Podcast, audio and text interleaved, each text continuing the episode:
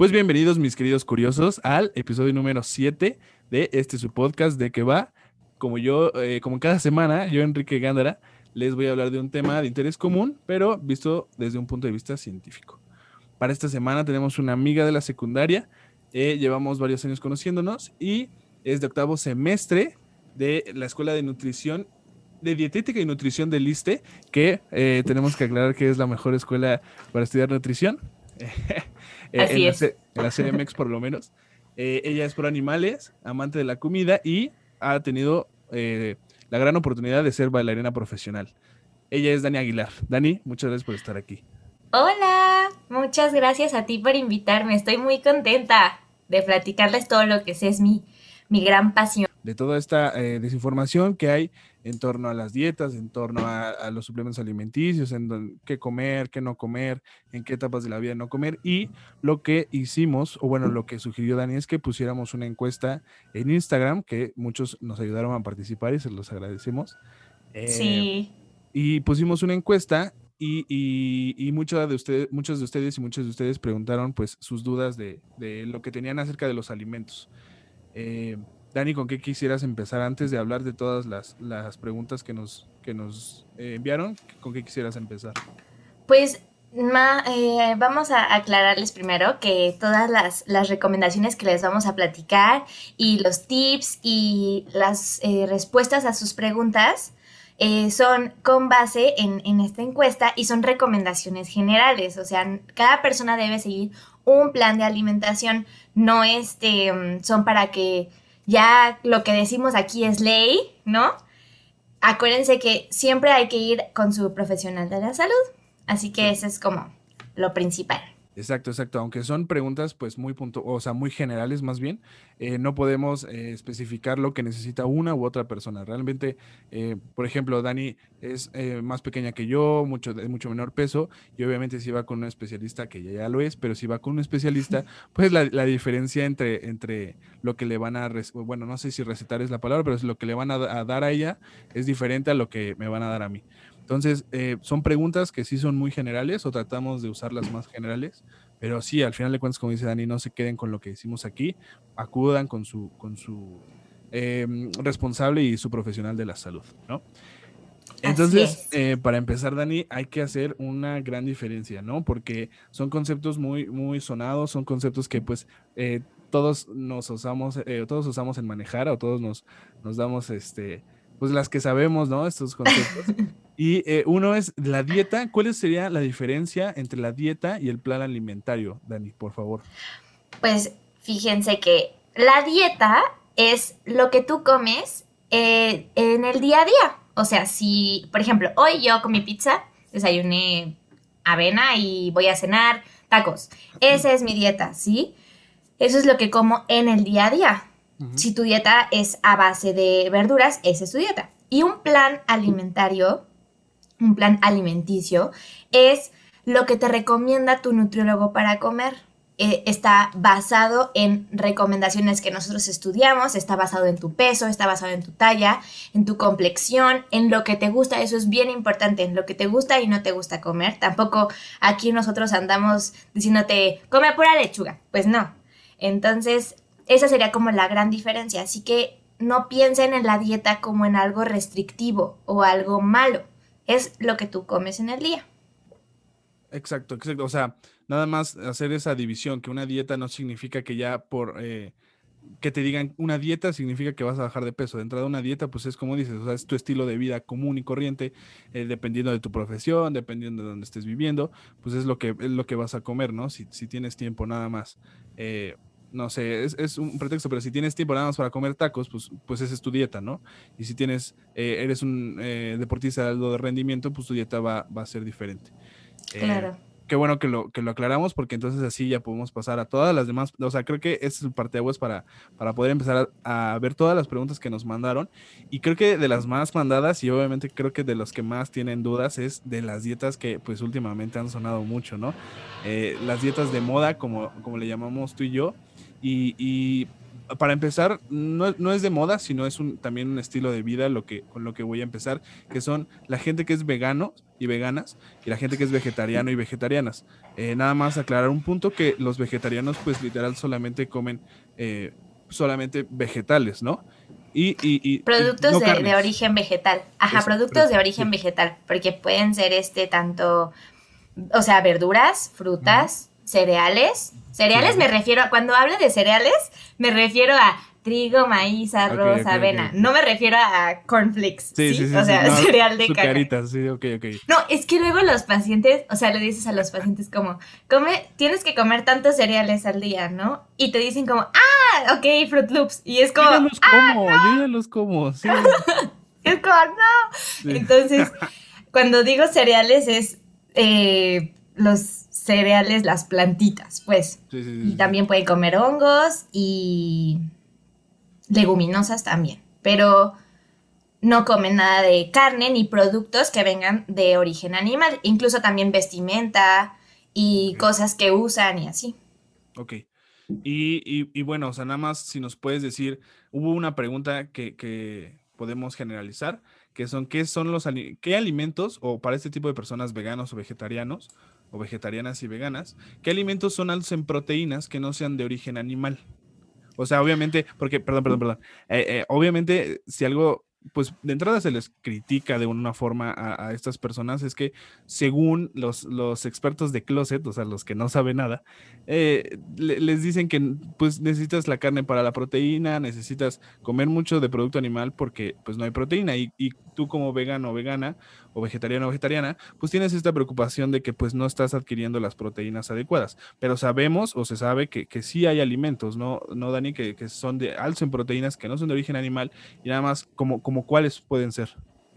Bueno, pues los alimentos que son altos en, proteínas, que no vienen de, origen animal, son las leguminosas. En, primer lugar, eh, son las que más contenido de proteína tienen. Y las leguminosas les decimos nosotros los nutriólogos a frijoles, bayos negros, todos los tipos de frijoles, alubias, habas, lentejas, eh, garbanzo, una un pampita con humus súper rico. ¿Qué, es el humus? Perdona mi ignorancia, ¿qué es el humus? Ay, el humus es una, este, mm, como un puré de garbanzo.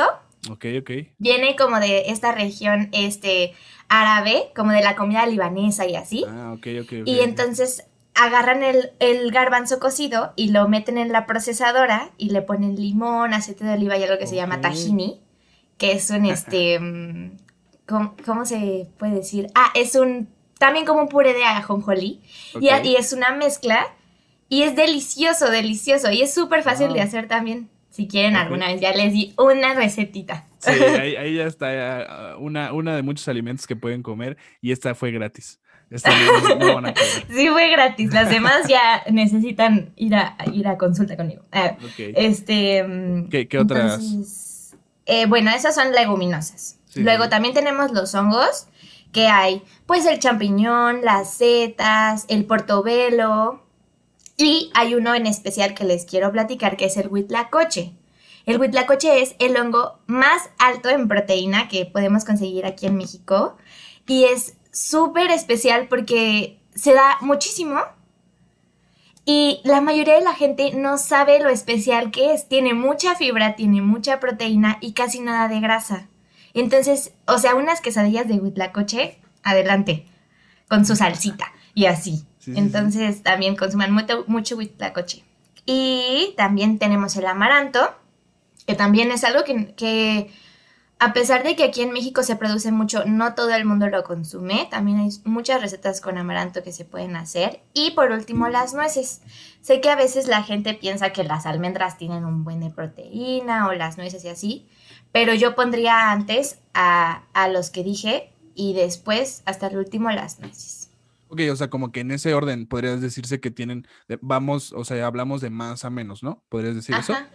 Ajá, exactamente. Y, algo que, que, es muy importante también recalcar es que todos estos alimentos se dan en México. O sea, realmente hay unos que se dan nada más por el clima que tenemos, por las condiciones eh, pues ambientales que tenemos y se da mucho, o sea, realmente consumir, aquí voy a sacar mi lado de consuman local, porque al final de cuentas creo que, un alimento eh, que es esencial, que ya lo dijo Dani, es eh, pues rico en proteína, que es hasta, o sea, no sé si decir la palabra saludable, pero que es bueno para tu cuerpo y, y está al alcance de tu mano, súper barato, lo puedes preparar de mil formas, riquísimo. O sea, nada más hay que darnos cuenta de, eso, ¿no? Y les voy a dar otro tip también, las leguminosas, si las combinan con cereal, o sea, nuestra nuestro mágico, no sé, tortilla, eh, un sope, por ejemplo, o sea, maíz con, con frijol, aumenta la cantidad de proteína porque se complementan. Las leguminosas tienen un tipo de aminoácidos, paréntesis, los aminoácidos son lo que forman a las proteínas, son como bolitas chiquititas que si las juntas son las proteínas. Entonces, si juntas el, el frijol con el maíz, se complementan en los aminoácidos que tienen y forman una proteína muchísimo mejor.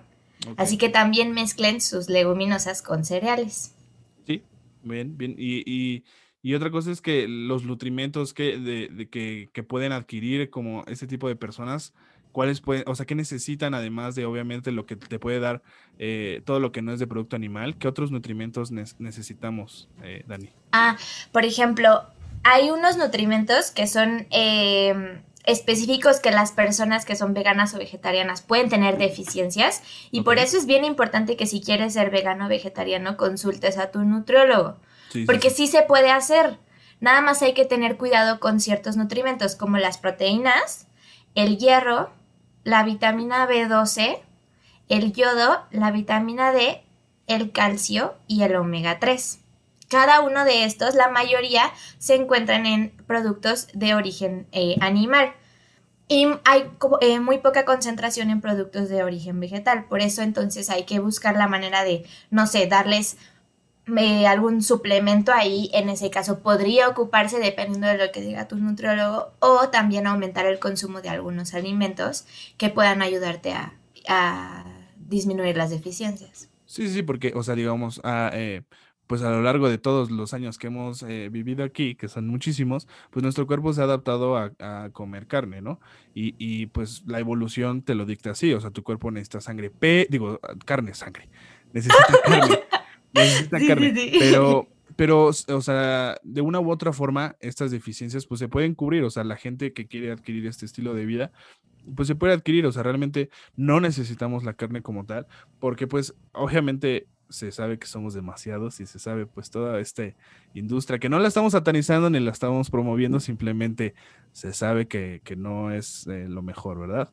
Entonces, pues se puede adquirir este estilo de vida eh, ya lo vieron y, se puede, ¿no? Nada más, eh, es, obviamente que se informen, al final de cuentas no es que vayan eh, pues con otras personas, sino con sus especialistas, ¿no? ahora, Dani, pasamos ahora sí a dos dietas que son muy sonadas, son dietas que, que pues estas sí las podemos decir como que es de moda, porque yo no las había escuchado, sino hasta, incluso hasta que empezó la pandemia, yo no las había escuchado antes. ah, ¿en serio? Te lo juro. evidentemente yo no soy una persona que haga dieta, ¿verdad? Bueno, que no, vaya. Mm, o sea, no, no, nunca he ido. Eh, he ido dos veces, pero bueno, X, esa es otra cosa. Eh, pero yo nunca había escuchado estas dos dietas, eh, bueno, estos dos planes alimenticios, en las cuales son diferentes. encontramos que en las preguntas que, que, hicieron, encontramos que mucha gente las confunde o, mucha gente, o mucha gente piensa que son lo mismo y realmente no son lo mismo. Una es la dieta keto y la otra es la dieta del ayuno intermitente. Son, de entrada hay que decir, que es lo que me pudo decir Dani cuando estuvimos como revisando las preguntas, que son completamente diferentes. O sea, no tienen nada que ver una con la otra. Entonces, si nos puedes explicar eh, de forma muy general, porque obviamente esto influye en muchas cosas, ¿no? Pero de manera general, ¿qué es la dieta keto, Dani, por favor? Bueno, un paréntesis antes. Ok.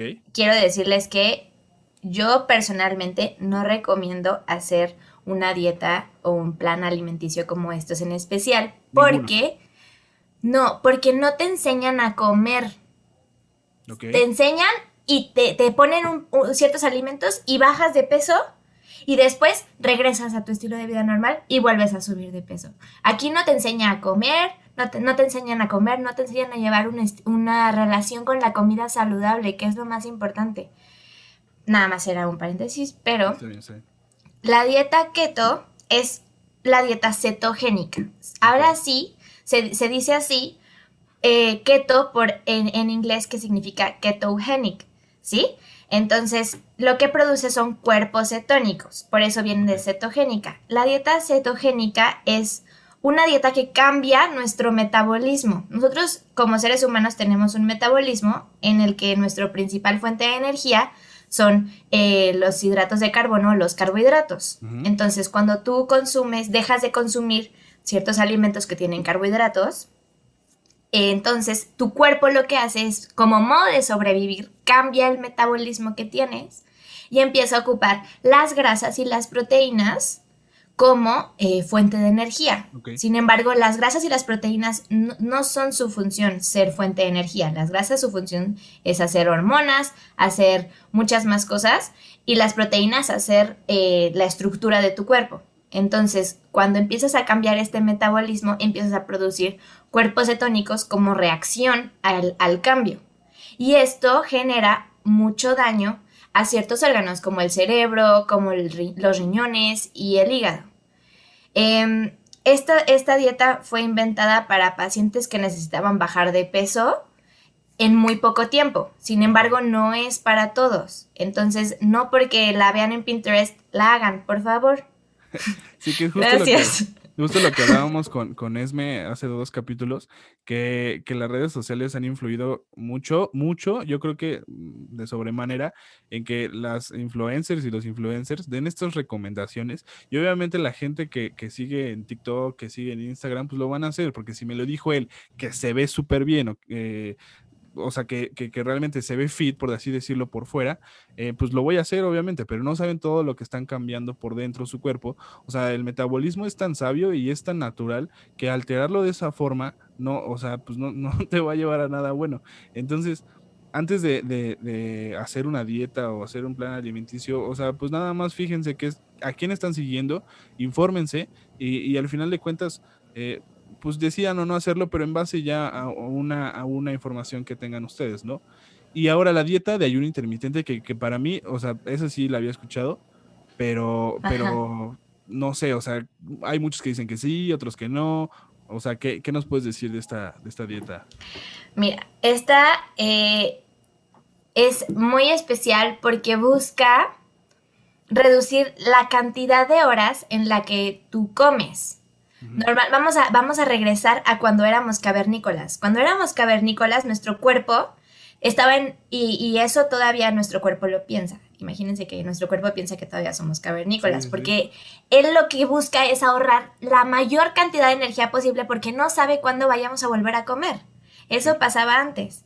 Entonces, antes había ayunos de incluso hasta dos días. Antes me refiero a cuando éramos cavernícolas. Sí, sí, sí, hace muchísimos millones de años. ajá, ajá. Entonces, lo que busca esta dieta es regresar a ese tipo de alimentación. Ahora, lo, se ha visto en estudios que los niveles de glucosa, los niveles de colesterol, triglicéridos y otros bajan considerablemente cuando se hace un ayuno. Eh, la mejor manera de explicarlo es que al hacer ayuno nuestro cuerpo entra en, modo reset, como si reiniciaras una compu así. Se borra todo y empieza de nuevo. Y hay ayunos que son eh, considerablemente buenos y hay ayunos que ya entran en, en ¿cómo se puede decir? Que te, dañan a ti, te, hacen daño. Entonces, he, visto ayunos intermitentes que son de hasta 20 horas de ayuno, cosas así. Es brutal, es brutal, es demasiado. Yo lo que recomiendo, sí, está cañón y la gente lo hace. Y la gente baja de peso, porque obviamente si tú le quitas la energía a tu cuerpo, ah, otra cosa, cualquier cosa que tú, que tú cambies en tu alimentación o tu estilo de vida va a hacer que bajes de peso. cualquier cosa, y después te estancas. Eso es, eso es, siempre pasa, siempre pasa, siempre pasa, sí. Entonces, eh, tanto tú te metes a la dieta keto, te metes a la dieta vegetariana o a la, o ayuno intermitente, vas a bajar de peso y después te vas a estancar. Siempre va a pasar eso. Entonces, Ok, entonces para, los, Este- para los, digamos, voy a, voy a hacer aquí un paréntesis. Para los mortales como nosotros que, que, que no, no tuvimos esta formación como la tú, tú la tuviste, es básicamente lo que hacen estas, estas dos dietas que yo veo un, un común denominador, que es lo que hacen es usar la energía que, que está almacenada para largo plazo, usarla en el momento, ¿no? Es decir, quitar, quitar los carbohidratos, o sea, digamos, los azúcares y carbohidratos que son como, como energía que necesitas como en el momento, quitarlos, y lo que hacen es tu cuerpo, la energía a largo plazo, pues lo, lo, lo empiezas a usar, ¿no? Y obviamente, pues como dices, vas a bajar de peso, pero pues llega en un momento en donde, una, no estás teniendo pues este amor con la comida, este, al final de cuentas también es totalmente psicológico el amor a la comida, y si de entrada tú le, te pones estrés de no puedo comer durante tanto tiempo, o tengo que comer esto, o sea, realmente siento que más que una, una dieta en la cual tú te lleves bien con la comida, es una dieta en la cual tienes que estar estresado todo el tiempo de no comer. y- Exacto. y- y entonces- se la pasan y, y se la pasan tomando agua y cosas que no te, no te den calorías para chicles. Ay, no, y ahí el contenido gástrico duro y dale, duro y dale, y una úlcera o no sé, ¿sabes? Sí, claro, no, no, no. O sea, lo que quiere decir Dani es que cuando ustedes comen chicle y, y no están, o sea, cuando tú empiezan a masticar y hacen este proceso de masticar, tu cerebro manda señales para que los jugos gástricos empiecen a aumentar el, eh, digo, a disminuir el pH, porque pues se supone que ahí viene comida, ¿verdad? Y al disminuir el pH se vuelve más ácido y pues evidentemente llega todo esto de úlcera y como no le estás metiendo comida, simplemente estás engañando a tu cerebro comiendo chicle, pues al final es contraproducente. A lo que vamos con todo esto es que eh, no alteren, no alteren su estilo. O sea, si, si puede hacer de la manera más fácil, ¿por qué alterarse con, con cosas tan eh, de estrés, tan, tan difíciles? O sea, un plan alimentario en donde tú puedas estar bien contigo mismo es tan simple y tan sencillo como tú lo quieras manejar y con la persona adecuada, ¿no?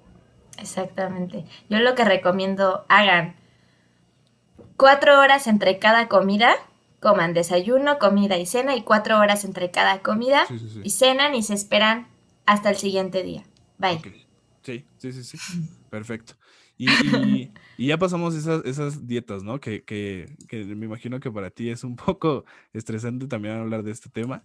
Y ahora vamos a, a pasar a otras preguntas que, que las agrupamos en un solo, eh, en una sola columna que le podemos llamar actividad física. Todas, hubo muchas preguntas que al final de cuentas tienen que ver con el ejercicio, que, que la primera y la, la más importante es, o la que vimos que era la más importante, es qué debo comer cuando no hago ejercicio.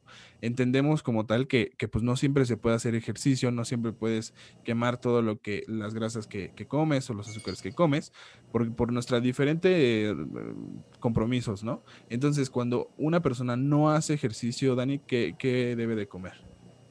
Pues miren, no es que cuando hagas ejercicio eh, tengas que comer jitomate y cuando no, no hagas ejercicio tengas que comer plátano. O sea, aquí no hay este un plan para cuando no hagas ejercicio. Más bien, lo que yo les recomendaría es que tengan cuidado en las porciones que comen.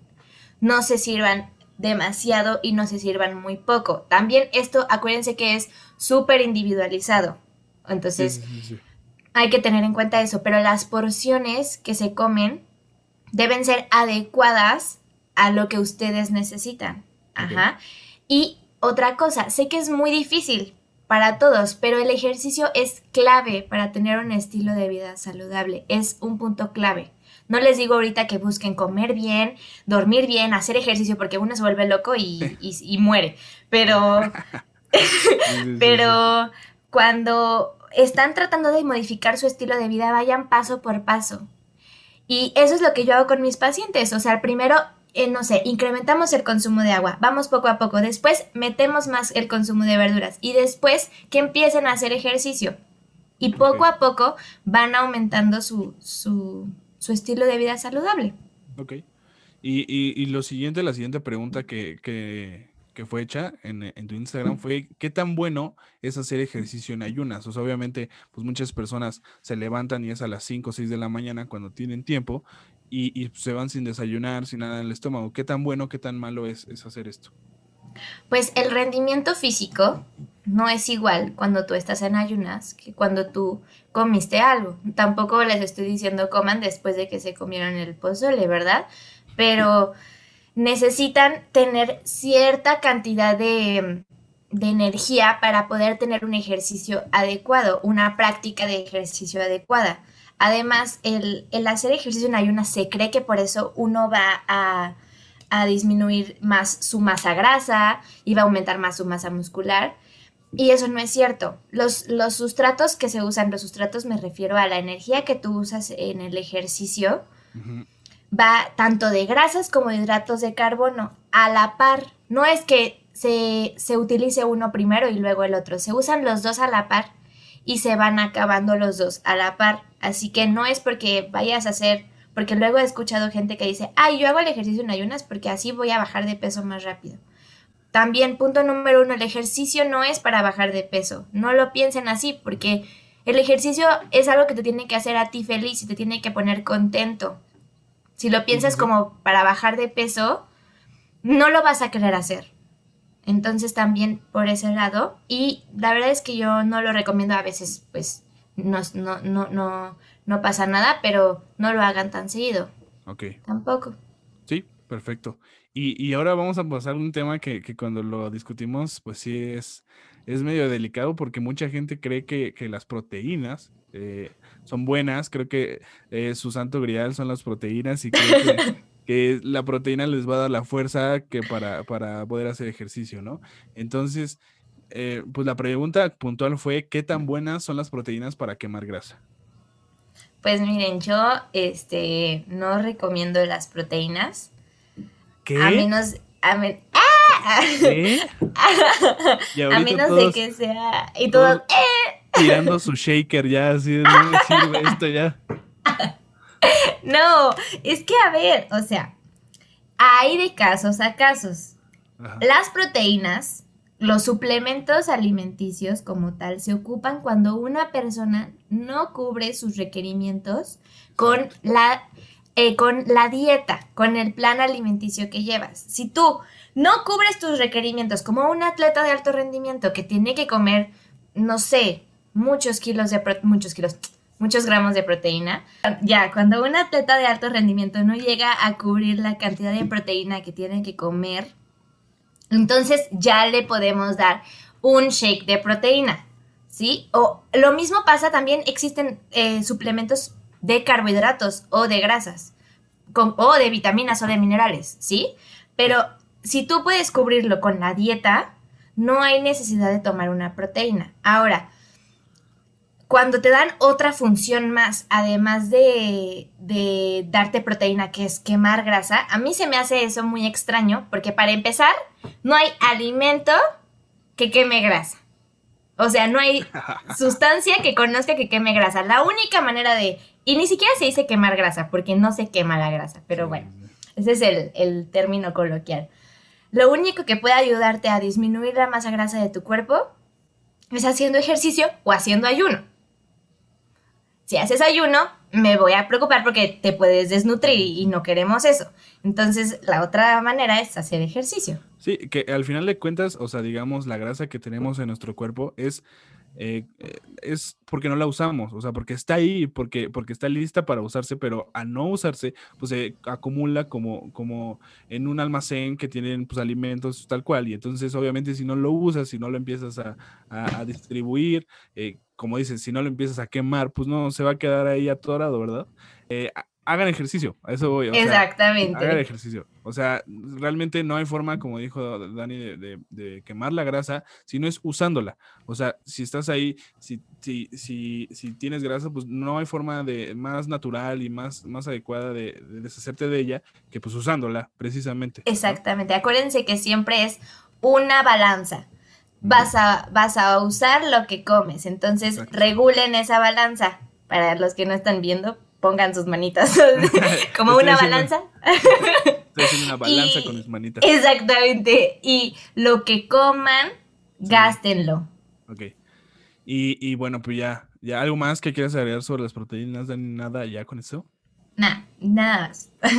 perfecto. Y por último, vamos a entrar a, preguntas las cuales eh, pues se nos hicieron mucho, de, bueno, nos llamaron mucho la atención porque son preguntas que, que pues saltan, ¿no? Por ejemplo, la primera es si dejo de comer adelgazo, creo que es una pregunta muy importante porque hace, pues, que serán 10, 15 años, se, se, suponía que, o bueno, todo se creía que si dejabas de comer es como se adelgazaba, ¿no?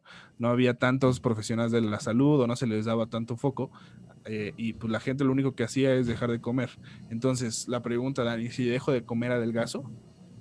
Eh, sí, básicamente sí, eh, es entrar en, ayuno y tu cuerpo eh, entra en modo de necesito energía, pues voy a empezar a usar las reservas que tengo.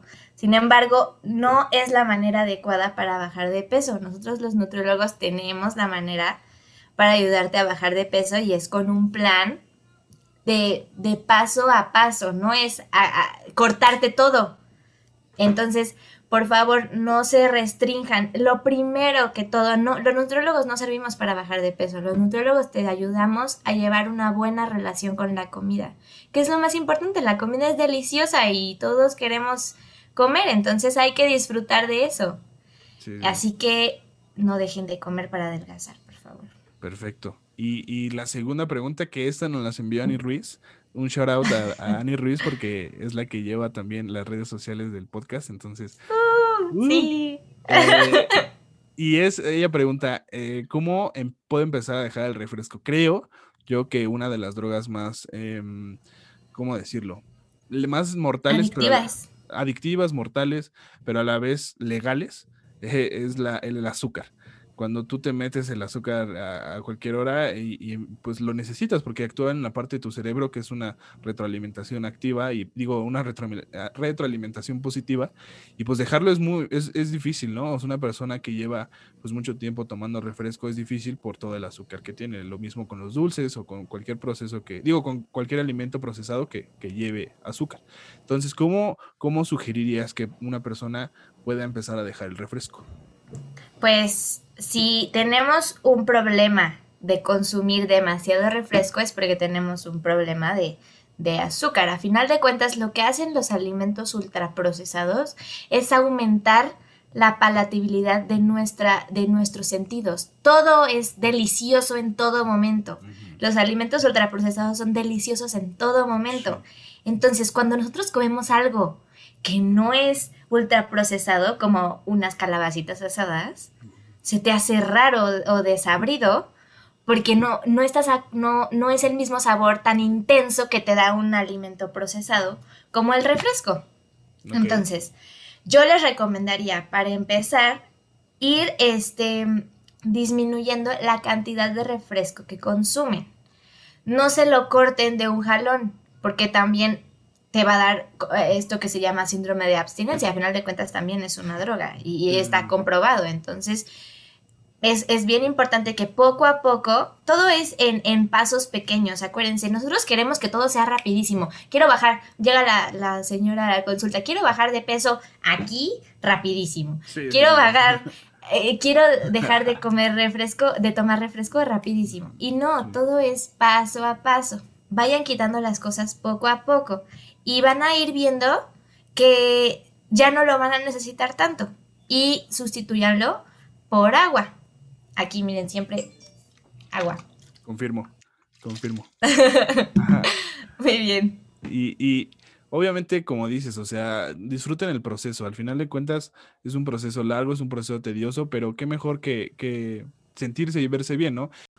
Ahora, eh, otra cosa y la tercera pregunta es, ¿importan las calorías para subir de peso? O sea, también tiene mucho que ver con, los empaquetados y cómo vienen las, calorías, kilocalorías atrás y qué, tanto, qué tanta importancia le tenemos que dar a esas calorías, Dani.